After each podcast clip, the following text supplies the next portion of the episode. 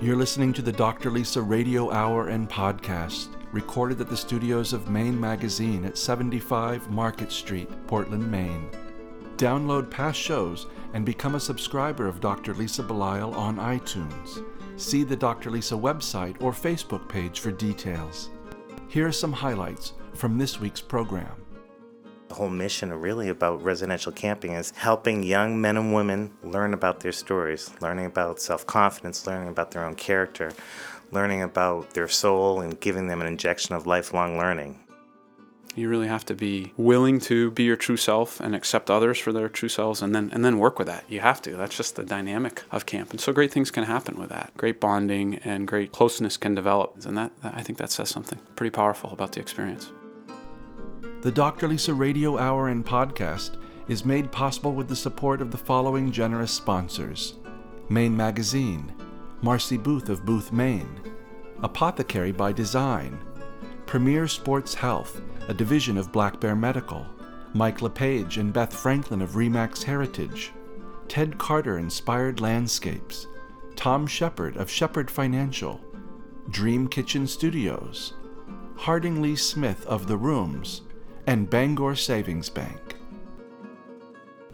This is Dr. Lisa Belisle, and you are listening to the Dr. Lisa Radio Hour and Podcast, show number 134 Summer Camps, airing for the first time on Sunday, April 6th, 2014.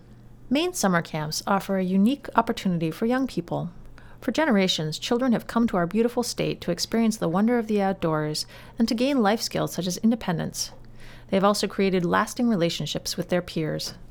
Today, we speak with Richard Deering, director of Birch Rock Camp, and Garth Altenberg, director of Camp Chewonki, two individuals who were so changed by their own years as campers that they became camp directors themselves so as to bring camp happiness to children from Maine and around the globe.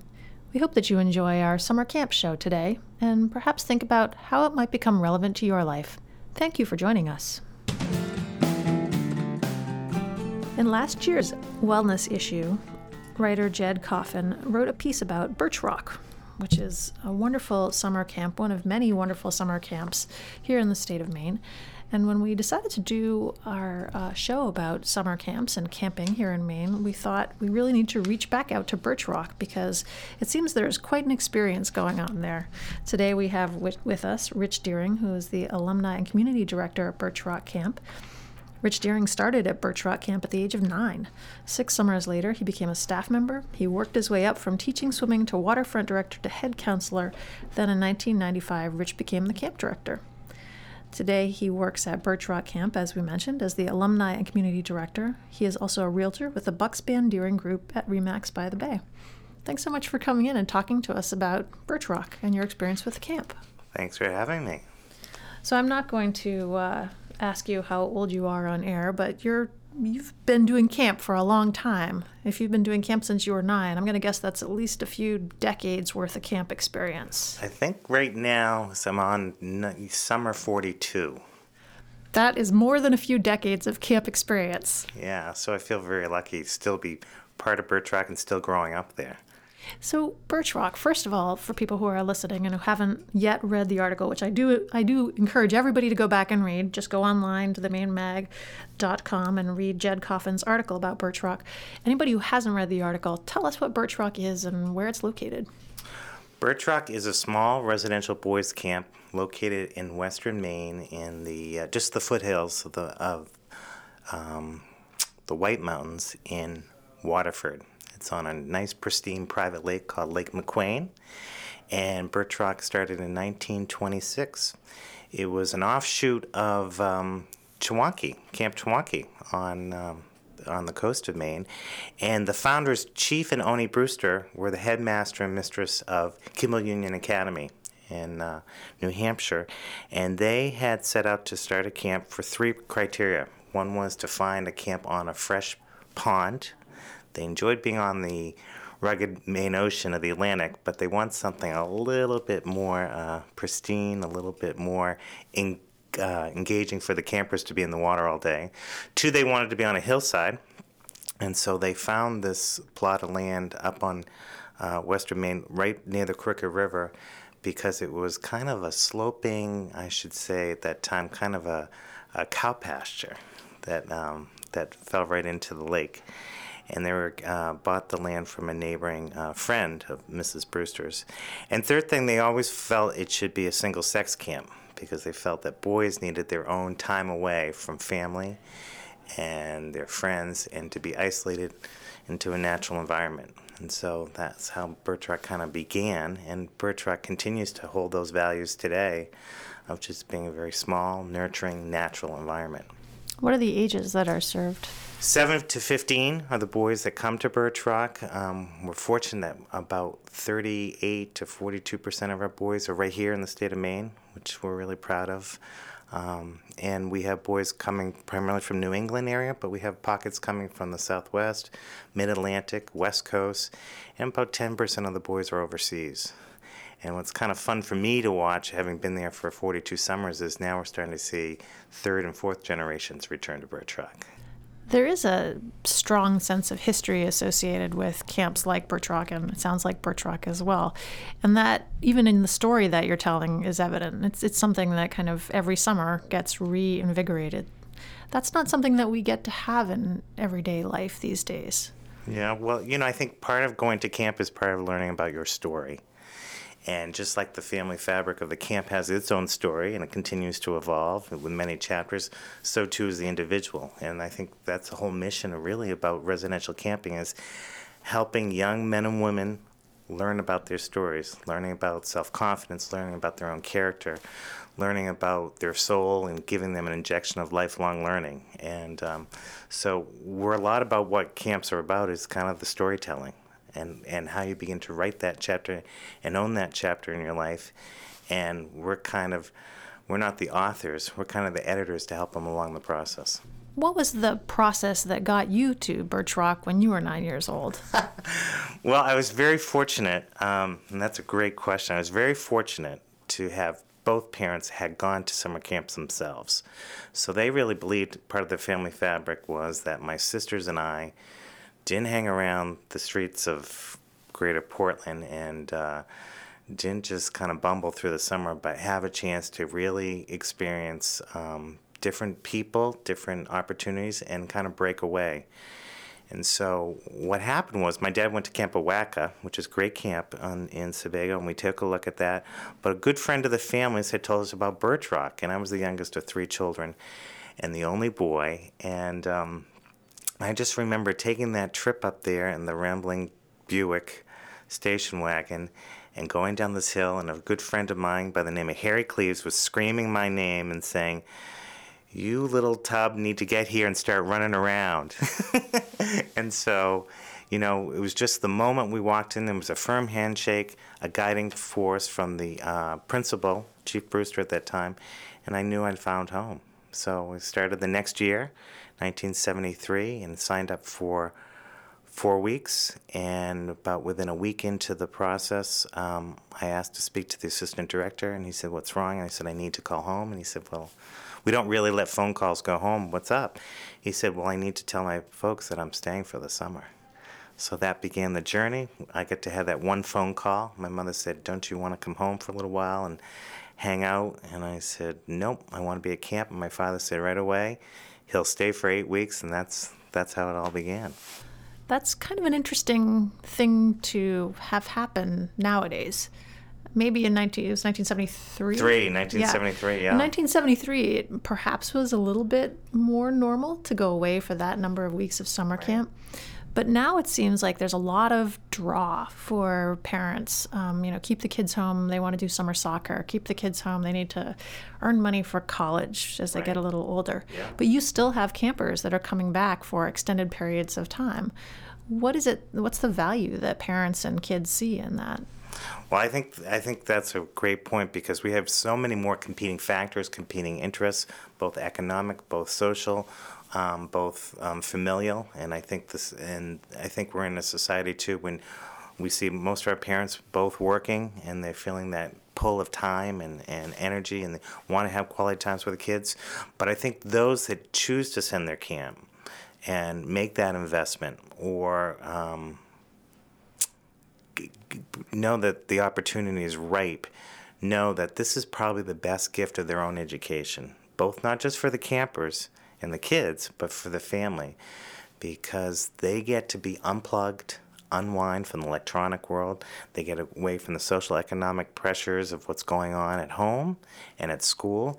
They also get away from their mom and dad. And that's probably the greatest gift. And I think people know they want boys to be boys in a free and civilized environment where they can just enjoy nature and the natural world and get away from the television and the computers and have a sense of you know, mano a mano and look each other in the eye and shake a hand and make a friend. And uh, I think that's probably why there's such a, I think, a resurgence of camps because they know it's so important for them to feel good about themselves and feel independent and break away. And um, I think those families are willing to take that risk or rather make that investment, or those that don't have the economic means but look for those kind of opportunities or scholarships and, and investment really see the potential of where the kids can be later on in life to be more free and to be more independent. As you've said, it is an investment. And if you're a family, eight weeks worth of summer camp is um, it doesn't come cheaply. No. But there are scholarships available for people who don't have the means.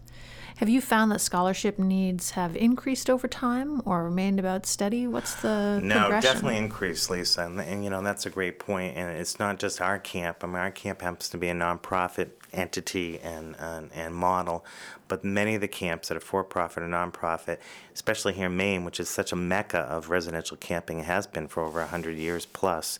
Um, we're seeing more and more that need, but I think you're seeing more and more the commitment and mission of each of these camps to reach a broader base of people from all different means, and um, even those with modest means, it's an investment. Um, and so you're seeing many more initiatives in terms of campership funds, more uh, more investment in terms of fundraising opportunities, and more of reaching out to former alumni and people and corporations that know the importance of giving back. We have one motto at our camp has always prevailed since 1926, and that's help the other fellow. And I think in time goes by, and as longer that I'm part of the family fabric of Birch Rock Camp, I see so many people reaching back to say, Rich, now it's time to let others help you and help you provide these opportunities for future generations to come back to camp. So, how can we give back? So, of course, the greatest gift is that they can give boy their own generation, their own family. Um, and if they can do that, that's fabulous too. But if they can't too, is how they can financially support or come back and be part of Rock for part of the summer and give back some talent and time. And we, it's it's interesting to see how many people want to, you know, you have to give to get. And I think it's so many inter- interesting to see um, young men come through the, the Rock community and then want to circle back. To me, you know, that's the greatest compliment. It's like the whole circle of life. You know, they want to separate, they want to initiate, and at some point you want to return we speak to a lot of people on the show, and everyone has a Maine connection. For many people, the Maine connection began with a summer camp, and some of it is, you know, a family camp, but the summer camp is really strong. Um, in fact, I can think about, you know, one of our sponsors is Mike LePage, who's a local realtor, and he also has a strong summer camp connection. I think, you know. Oh, yes, he does. He does indeed. Yeah. So this seems to be, you know, it, you can't really extract camps and campers from Maine. You can't think of one without the other. Why why is this the case? I mean, there are all kinds of places that have trees in the United States. Why does Maine seem to be the place for camps? Well, I think it goes back to Lisa, you know, you can take the camper out of camp, but you can't take camp out of the camper. It's the soul injection of what you get. It's it's uh, it's can be a spiritual awakening. It's an emotional awakening. It's a confidence booster. It's all kinds of things. And I think as people go through their journey in life, once again, it's kind of like that myth making. They go down a path. They go out and get their expertise. They experience different things. They marry. They their careers build. Um, life happens in so many different forms and fashions, but the guiding principles and what's important to them and how they view the world usually comes back to the ideals of families and nesting and roots And if you had a wonderful camp experience, those pervading principles and of, of what's important always comes back to feeling good. You come back to the nest. And I, I think camp's just one of those things that always is inside of you. Here on the Dr. Lisa Radio Hour and podcast, we've long recognized the link between health and wealth. Here to speak more on the topic is Tom Shepard of Shepard Financial. Send your money to summer camp. I know it may sound like an absurd suggestion, but the truth is you may actually be doing that right now. If all you do is let automatic deductions place your money in savings or retirement plans without thinking too much about it. If that's the case, you're sending your money away on vacation, out of sight, out of mind. Of course, your hope is that when you need it, the money will come back to you with a little interest. But why keep doing that? There are a lot of ways to be more involved with your finances without sending it away. All you have to do is evolve your thinking. If you think you're ready to evolve, send me an email at tom at shepardfinancialmaine.com. Let's start talking. Securities offered through LPL Financial, member FINRA SIPC. Investment advice offered through Flagship Harbor Advisors, a registered investment advisor. Flagship Harbor Advisors and Shepard Financial are separate entities from LPL Financial. The Dr. Lisa Radio Hour and Podcast is brought to you by Dream Kitchen Studio by Matthew Brothers. Whether your style is contemporary, traditional, or eclectic, their team of talented designers are available to assist you in designing the kitchen or bath of your dreams. For more information, visit www.dreamkitchenstudio.com. There was a time when the apothecary was a place where you could get safe, reliable medicines, carefully prepared by experienced professionals, coupled with care and attention, focused on you and your unique health concerns. Apothecary by Design is built around the forgotten notion that you don't just need your prescriptions filled, you need attention, advice, and individual care. Visit their website, apothecarybydesign.com, or drop by the store at 84 Marginal Way in Portland and experience pharmacy care the way it was meant to be. My daughter, who's now 18, she and I both spent time at Camp Huckins, which is actually across the border in New Hampshire. Great camp. And uh, yes, definitely a Great great, camp. great camp. And what I remember most was that you almost as soon as you kind of were out of the early phases, you became a teacher. So you were taught, but then you became a teacher. You became a guide for those who are younger. And so you, you we had the juniors and the middlers and the se- seniors. So if you're a middler camper, you know, middler aged camp, camper, you were always being called to help out the juniors. And it, it, this started before you became a CIT, a counselor in training, or a counselor itself. It was always you were always reaching you were always reaching back. Is that that teaching an important part of the camp experience?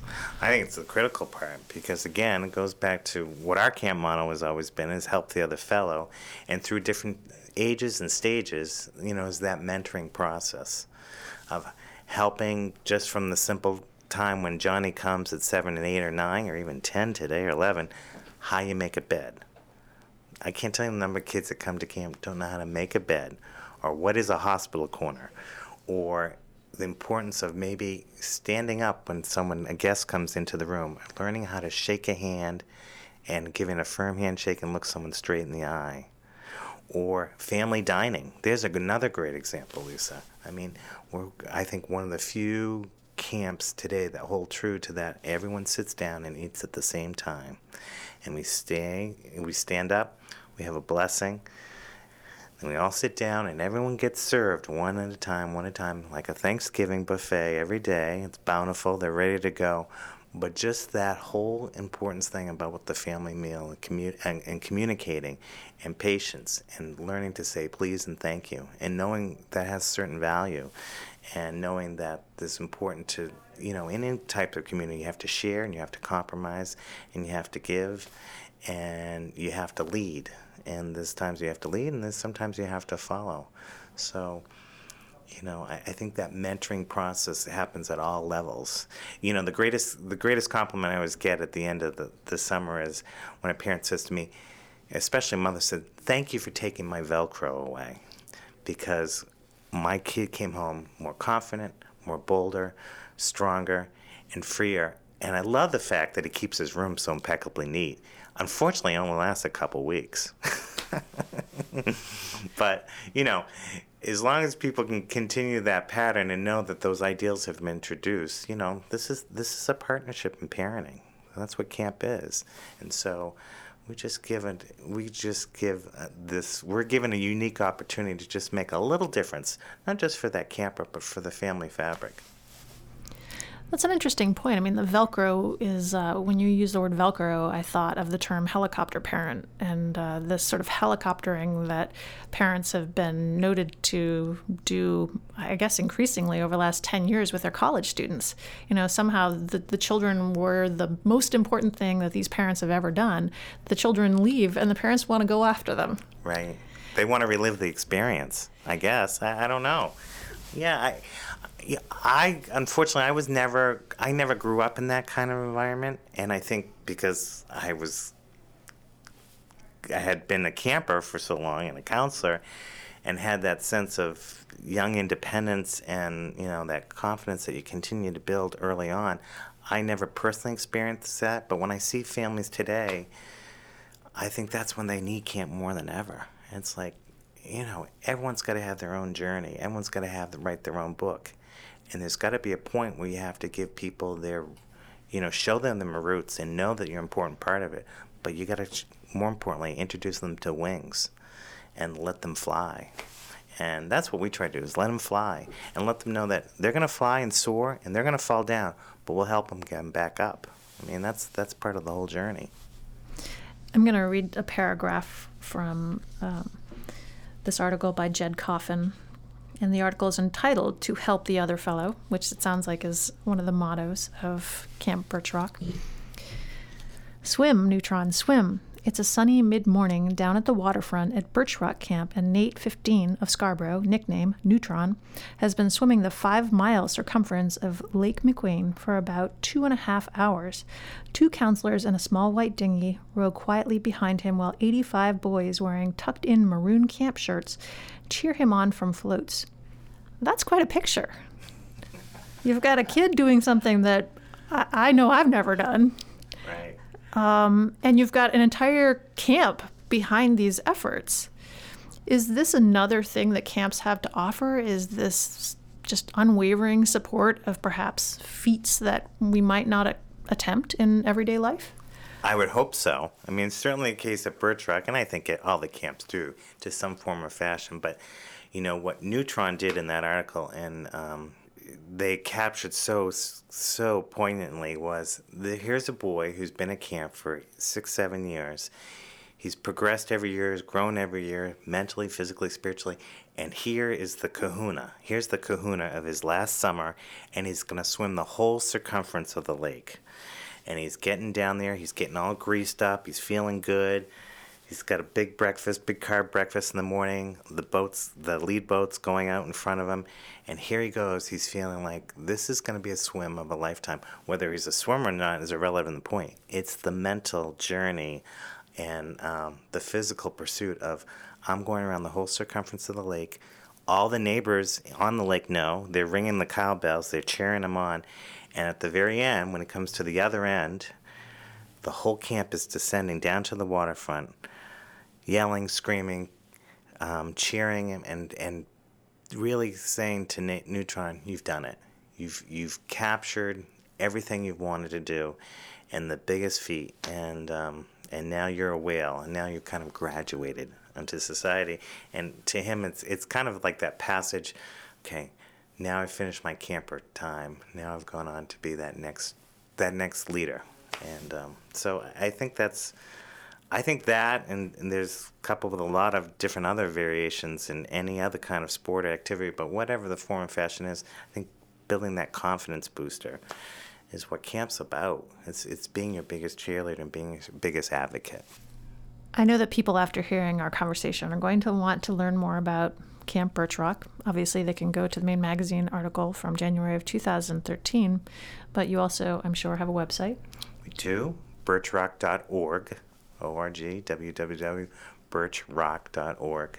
And I know that my experience with Camp Huckins um, is that camps fill up pretty quickly. So if you're going to want to do camp experiences, you might be planning further in advance than you realize you're going to need to.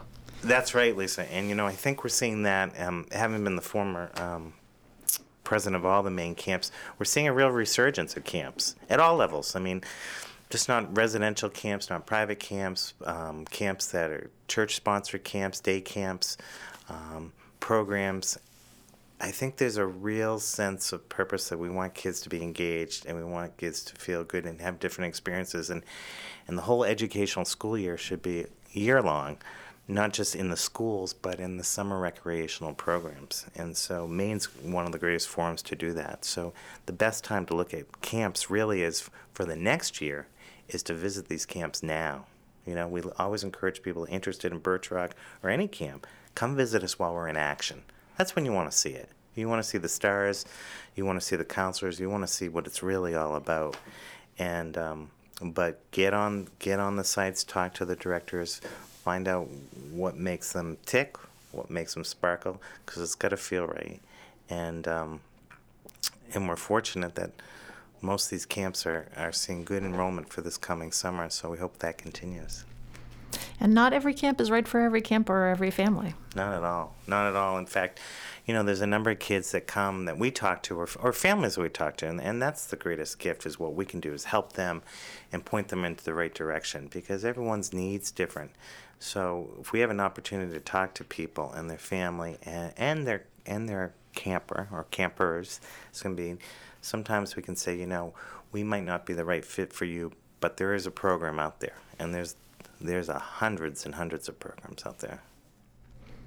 We've been speaking with Rich Deering, alumni and community director at Birch Rock Camp, also former camper at Birch Rock Camp, and so many other roles. Um, we really appreciate the time that you spent with this multiple generations of young men um, from the state of Maine and also really around the world. Thanks a lot for all the work you're doing. Thanks, Lisa. Great to talk with you. Always fun to talk about camp in Maine and Birch Rock. As a physician and small business owner, I rely on Marcy Booth from Booth, Maine to help me with my own business and to help me live my own life fully. Here are a few thoughts from Marcy. When was the last time you took a break from what you were doing, from the work that was piled up on your desk, and just looked up? I know that during the course of my days, I often forget to take a moment or two to just breathe, look up at the sky, and dream. Terrible that I have to remind myself to breathe, but when I do, I feel energized because in those moments, I'm able to let go of the daily grind and think more about what I want to accomplish, how I want my business to grow. Sometimes those are the aha moments.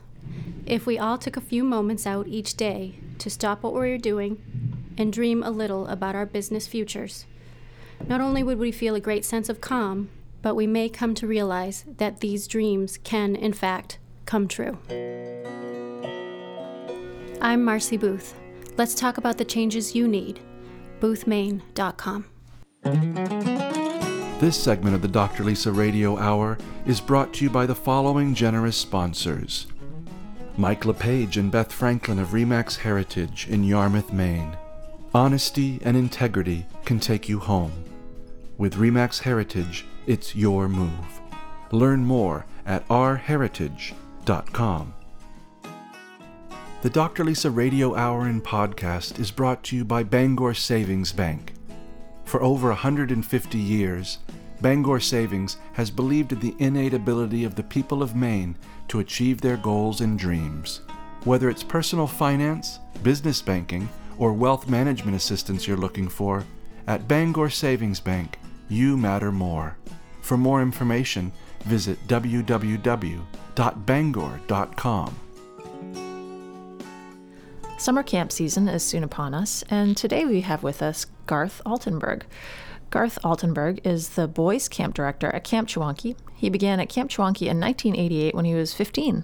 After serving as a counselor, trip leader, and assistant director, in 2005 he became the director. Garth served as a president of the Maine Summer Camps Board from 2009 to 2013. He and his wife, Heather, have three children William, Benjamin, and Phoebe. Will and Ben are currently Camp Chewonki campers, and from what I understand, Phoebe is going to be going to summer camp as well. Is that not true? That's right. Uh, her first summer this year. She'll be eight, and we're, we're very excited for her. Well, thanks for coming in and talking to us about summer camps, Garth. Certainly, it's a pleasure.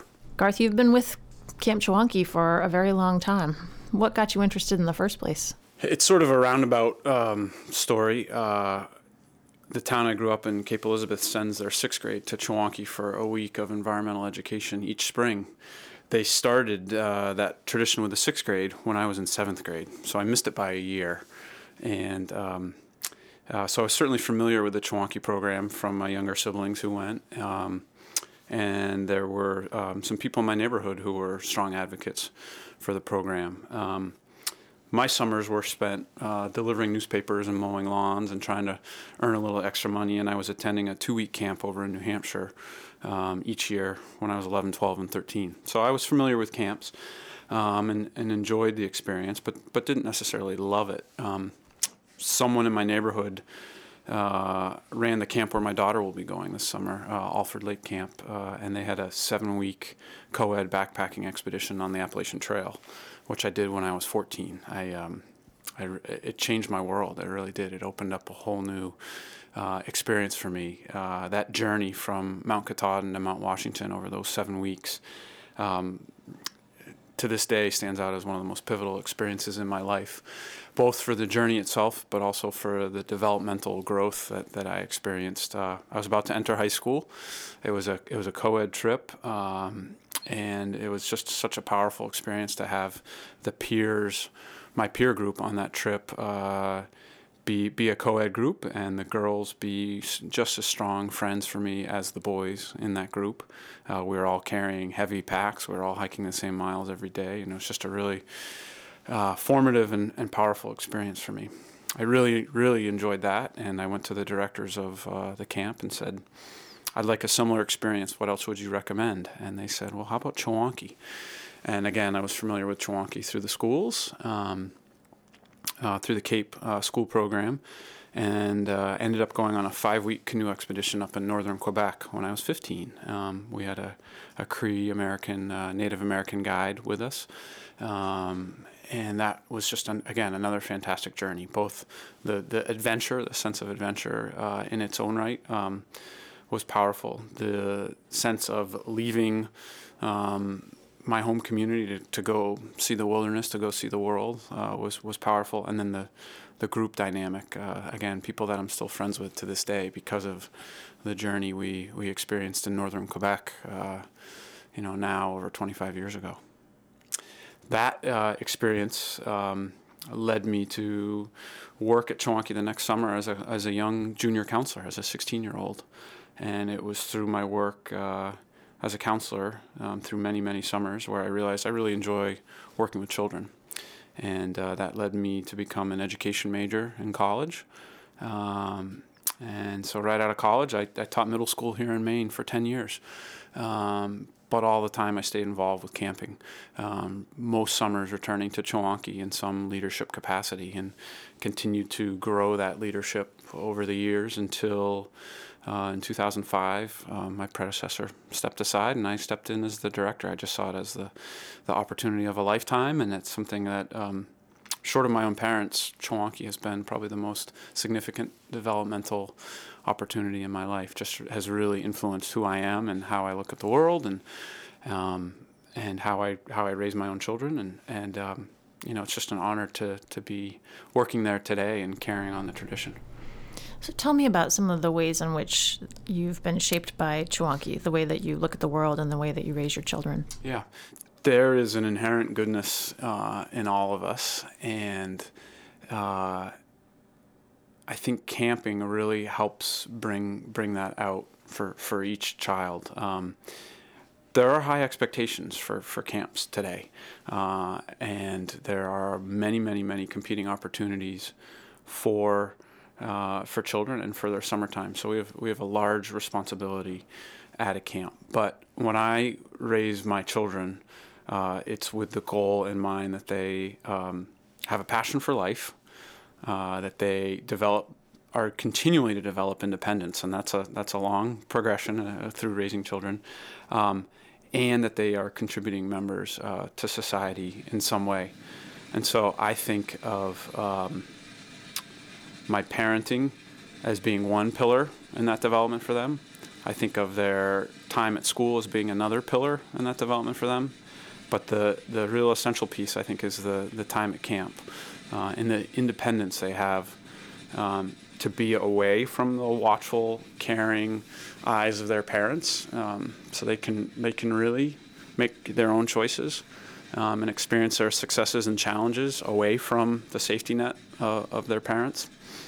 Um, but that took me that took a little while to to develop and, and realize both both as a parent but also as a teacher um, as a camp counselor myself many people start sending their children to camp when they're very young and i know you're going to be sending your daughter to camp when she's fairly young in your case though you as you said you were delivering papers and you were mowing lawns and you were already developing a, a, sense of independence. Is this something that your parents thought was important prior to you even beginning camp?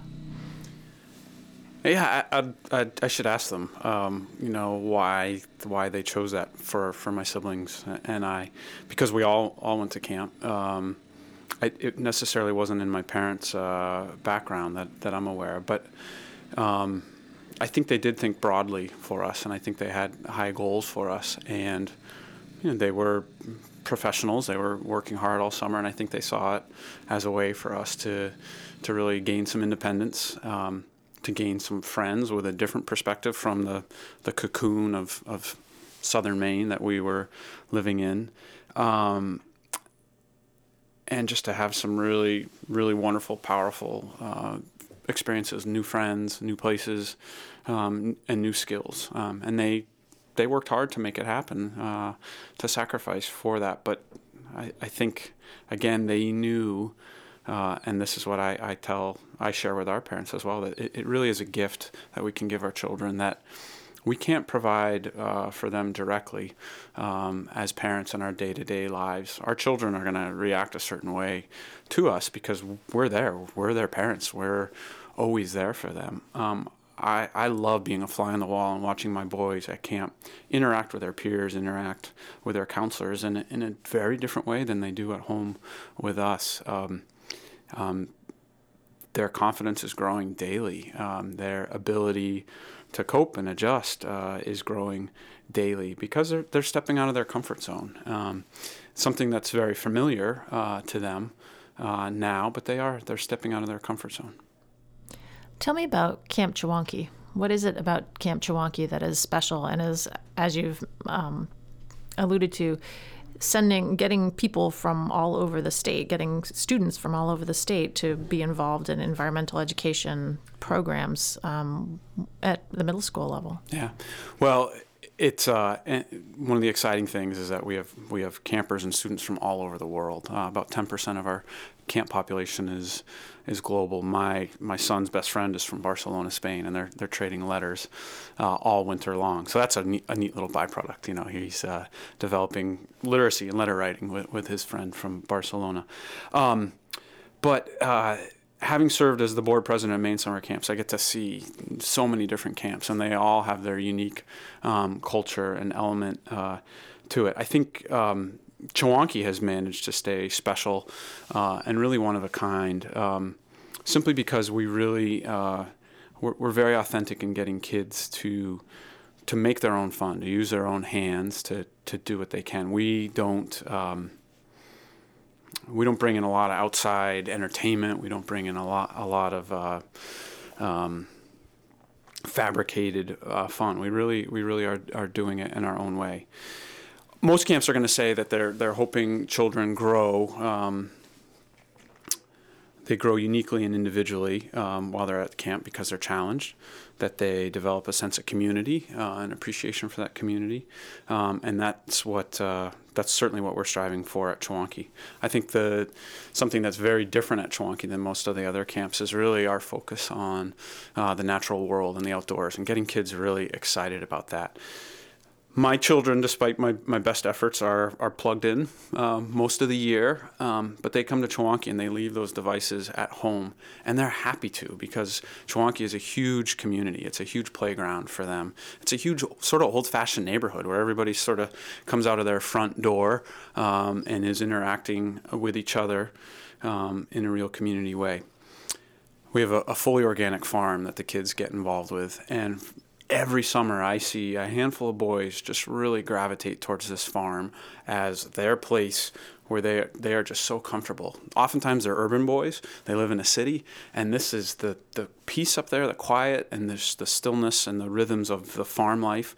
Um, I think really resonates. Uh, um, in a unique way for them. They're getting up early in the morning uh, on their own accord to help with farm chores, be it milking a cow or weeding the gardens or, or feeding the animals. Um, we also offer early morning bird walks. Boys are choosing to get out of bed again uh, at the crack of dawn to go out and look for birds with binoculars. And part of that is because we have really enthusiastic teachers, but part of it is they know there's something bigger going on in the world around them. We've been closed off to it because we've built up a busy life with devices, but they know in their hearts there's some really cool things going on around them. And the first sighting of an osprey uh, diving for a fish is going to ignite something within them. So we have really good teachers um, getting kids excited about the outdoors in a, in a real hands-on way. That's that's what I think helps Chewonki uh, distinguish itself from all the, the many, many fine camps that are out there. Getting kids in the outdoors, learning to do things in a hands on way, developing a passion for the wilderness and the natural world through some, some really gifted teachers. Because we operate 12 months out of the year, we are able to develop some expertise in these areas, expertise in our teachings at the farm, expertise in our teachings about the natural world, expertise in how we live and travel throughout the wilderness, um, um, ways to be good to the wilderness while we travel, to, to leave no trace in our camping, um, and in our, our travels, but at the same time be really skilled and comfortable in the wilderness. And kids will come home from their their uh, their time in the wilderness and share this with their with their families, and they're they're always impressed. I think that's another unique uh, and distinguishing characteristic of, of what we do. Every child who's with us in the summertime goes on some type of wilderness uh, journey or expedition. Even our very youngest campers, eight years old, are only with us for 10 days. They're going to spend a night out in the tent in the woods, cooking over a campfire in a tent that, that they set up with their peers and a meal they help prepare with their counselors. And they've had some type of wilderness travel, some type of wilderness journey, backpacking out to their campsite or, or canoeing around the peninsula. Um, so again, it's that sense of there's they're part of a larger world, uh, and they can they can interact with it and hopefully develop a sense of appreciation and stewardship for for this world. That's something that we need to be cultivating uh, in our present generation for the future, and I think that's something we're we're doing really well at Chewonki. Define stewardship for me. I mean, with, this is a word that I'm kind of familiar with, but I'm not sure everybody who, who's listening might. Yeah, be. we have one. We have one planet. We have one Earth, and we need to we need to take care of it. And um, um, so, stewardship really is. Um, if not outright preserving the land, thinking about the best ways to treat it, care for it, um, and be thoughtful about your impact upon the land. Um, so sometimes it might be through direct conservation means. Other times it might be through education, just about how to how to be good owners and caretakers, stewards of our planet, if you will, or our own community. So really developing a sense of we have one planet, and uh, let's let's do our part to take good care of it, whether it's immediately in our own backyard or through larger conservation or education movements. You chose to be a middle school teacher. What was your subject? I taught uh, seventh grade pre algebra and eighth grade American history. Uh, partly uh, through the approach that middle school teachers need to be able to jump into a couple different disciplines that sort of fit with the middle school model, and, and that was really that was really fun to be able to teach two very different disciplines. Um, and the middle school model was really to connect with the the whole child at that point, and uh, and their development over time. And that really ties closely into camp as well. We were really interested in um, not having the child specialize in one specific activity, although if they are interested in woodworking or want to become an exceptional sailor or really want to develop their archery skills, yes, we want that to happen with quality instruction. But but at camp, we want our our campers to experience so many things from um, technical activity, skill, and growth and accomplishment. Again, becoming a strong sailor is, is a lifetime skill and passion that can be learned at camp. But we also want the character development to be there um, and the ability to interact with a wide range, uh, wide variety of people uh, to develop independence and, and confidence. Um, those similar goals um, that uh, most middle schools have for their students are, are very similar to the, the goals we have at camp. The difference being is most of our campers aren't going home at the end of a day of camp. They're living and interacting with their camp peers all day long. And so they really need to function as a team. They can't close the door to their bedroom and, and shut off uh, the world outside. They really need to, to function together and interact um, with a sense of respect um, for one another um, and, and fellowship and camaraderie and support. The goal of the Dr. Lisa Radio Hour is to help make connections between the health of the individual and the health of the community. The goal of Ted Carter Inspired Landscapes is to deepen our appreciation for the natural world. Here to speak with us today is Ted Carter. I've had the good fortune of working to some degree with the Lakota Indians, and I'm always amazed at the Native American teachings and the power of intention. I did a ceremony with them, a Yuwipi ceremony actually, and we all had to bring 500 prayer ties to the ceremony. And as we did each prayer tie stuffed with tobacco, we would say, Tunkashila Mitakuyasan. Tunkashila means creator, and Mitakuyasan means all my relations. And what I find striking about the Native American teachings is it's all is one. It's very first chakra. It's very about it's very much about connection and connection to each other. And in their teachings, they feel that the creator is is the creator, the God force, and the grandmother is the earth. And we all have the same father and we all have the same mother.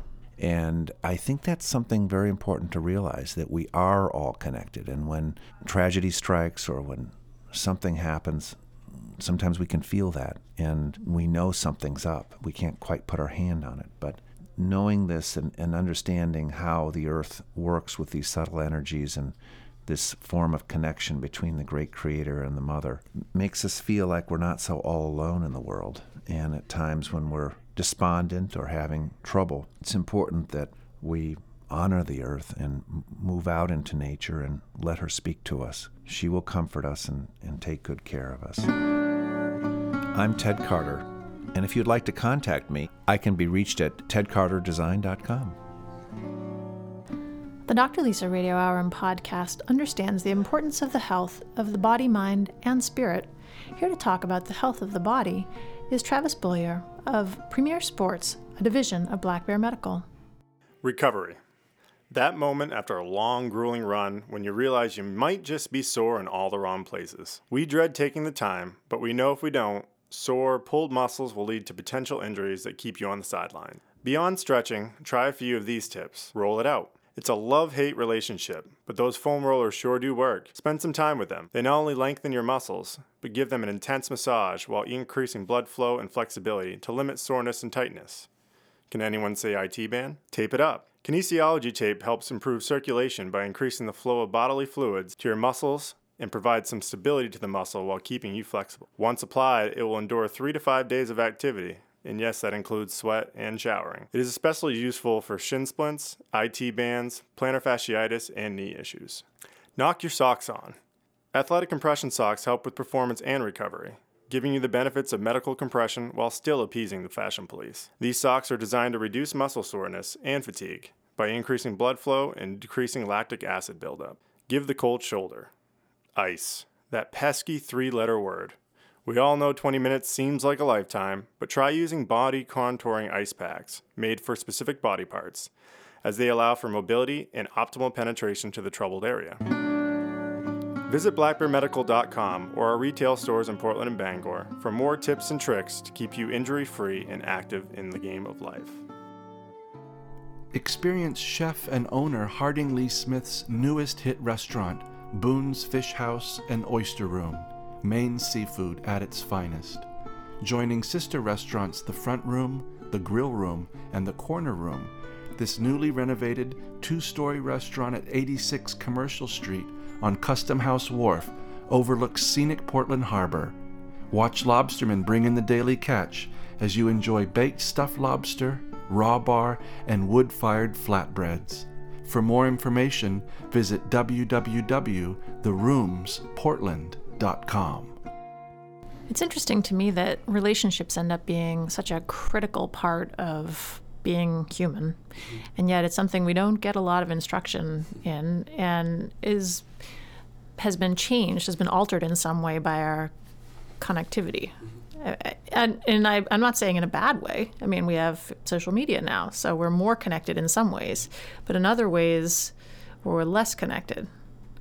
But we don't, still, the value of teaching relationships is something that I'm not sure everybody recognizes. Yeah, and camp really provides uh, the opportunities for those relationships to develop deeply and significantly. Um, most most of our campers at Chewonki are coming for three weeks, and over that course of the three weeks, the intensity that they'll have with their cabin group, their peers, their the eight other boys who are sharing their cabin with them, and their two counselors, is significant. They're traveling on a wilderness journey together, um, so they're they're in a in a group every day. They're preparing meals. They're setting up camp. They're setting up a tent site. They really need to function closely and intensely as a team and then there's nothing like sitting around a campfire at the end of the day for for opening up and for reflecting and for sharing and what might be a, a highlight of the day for one boy might be a challenge uh, for another boy. The the thrilling ascent of the peak uh, could be the highlight of the day for one boy, and could be the the the the great fear-inducing challenge that another boy had to work really hard to overcome. So there's a real opportunity for depth uh, in those relationships. That's that's just not superficial because um, you're living so closely and you're living in such an intense uh, intense setting. You have to be pretty true to yourself. And uh, I can't think of many other situations that really require that that full authenticity all the time. You really have to be willing to be your true self and accept others for their true selves and then and then work with that. You have to. That's just the dynamic of camp. And so great things can happen with that. Um, great great bonding and great uh, closeness can develop.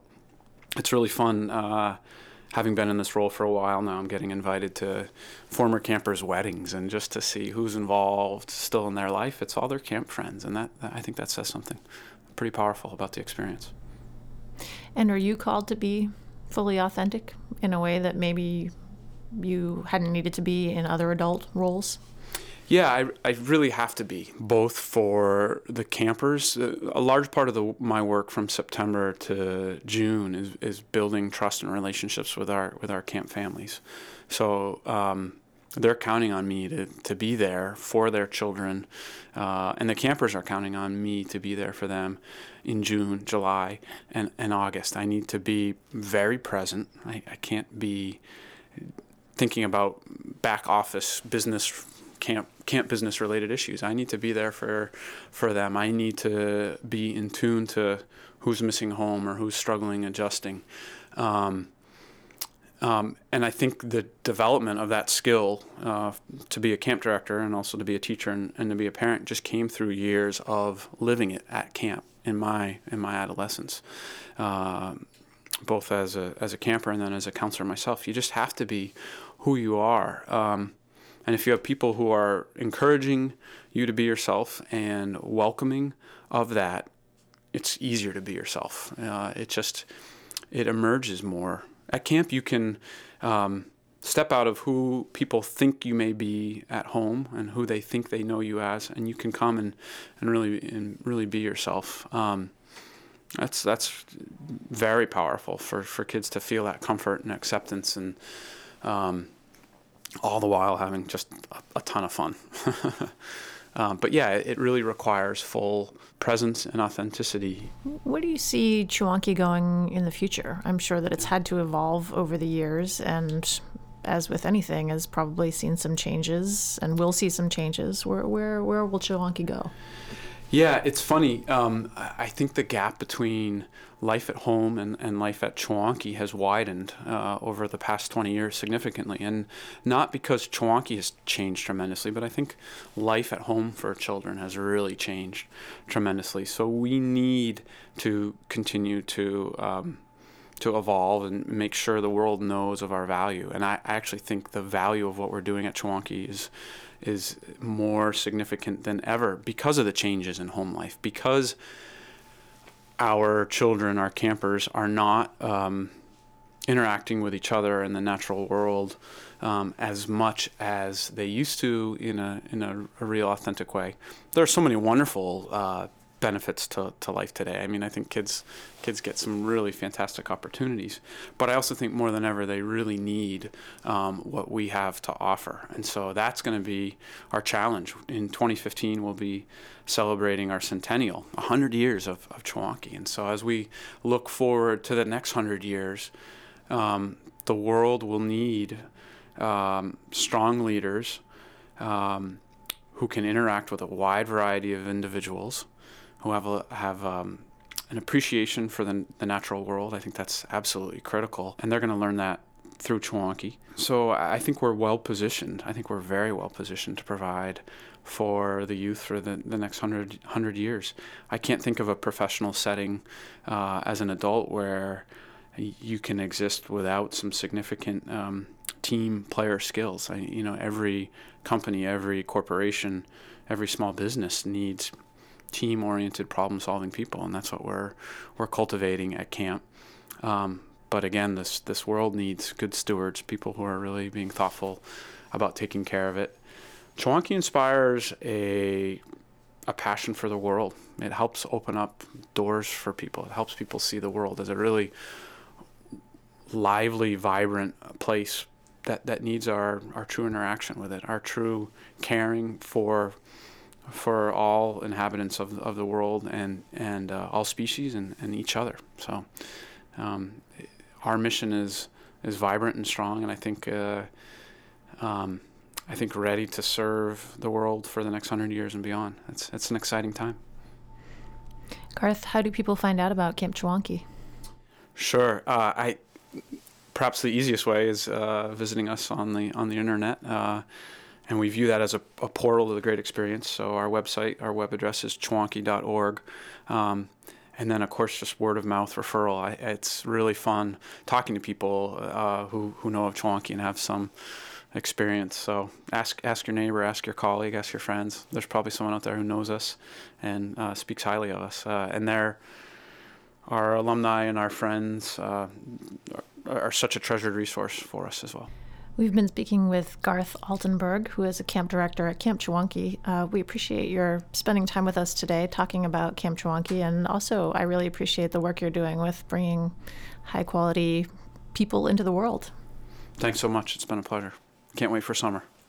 You've been listening to the Dr. Lisa Radio Hour and Podcast, show number 134, Summer Camps. Our guests have included Richard Deering and Garth Altenburg. For more information on our guests and extended interviews, visit doctorlisa.org. The Dr. Lisa Radio Hour and podcast is downloadable for free on iTunes. For a preview of each week's show, sign up for our e newsletter and like our Dr. Lisa Facebook page. Follow me on Twitter and as Bountiful One on Instagram. We love to hear from you, so please let us know what you think of the Dr. Lisa Radio Hour. We welcome your suggestions for future shows.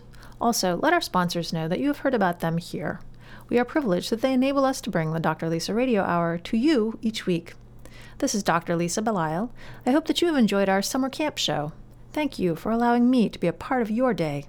May you have a bountiful life. The Dr. Lisa Radio Hour and podcast is made possible with the support of the following generous sponsors Maine Magazine, Marcy Booth of Booth, Maine, Apothecary by Design, Premier Sports Health, a division of Black Bear Medical, Mike LePage and Beth Franklin of Remax Heritage, Ted Carter Inspired Landscapes, Tom Shepard of Shepard Financial, Dream Kitchen Studios, Harding Lee Smith of The Rooms, and Bangor Savings Bank. The Dr. Lisa Radio Hour and podcast is recorded in the studio of Maine Magazine at 75 Market Street, Portland, Maine. Our executive producers are Kevin Thomas, Susan Grisanti, and Dr. Lisa Belisle. Our assistant producer is Leanne Weimet. Audio production and original music by John C. McWain. Our online producer is Kelly Clinton. The Dr. Lisa Radio Hour and podcast is available for download free on iTunes. See the Dr. Lisa website or Facebook page for details.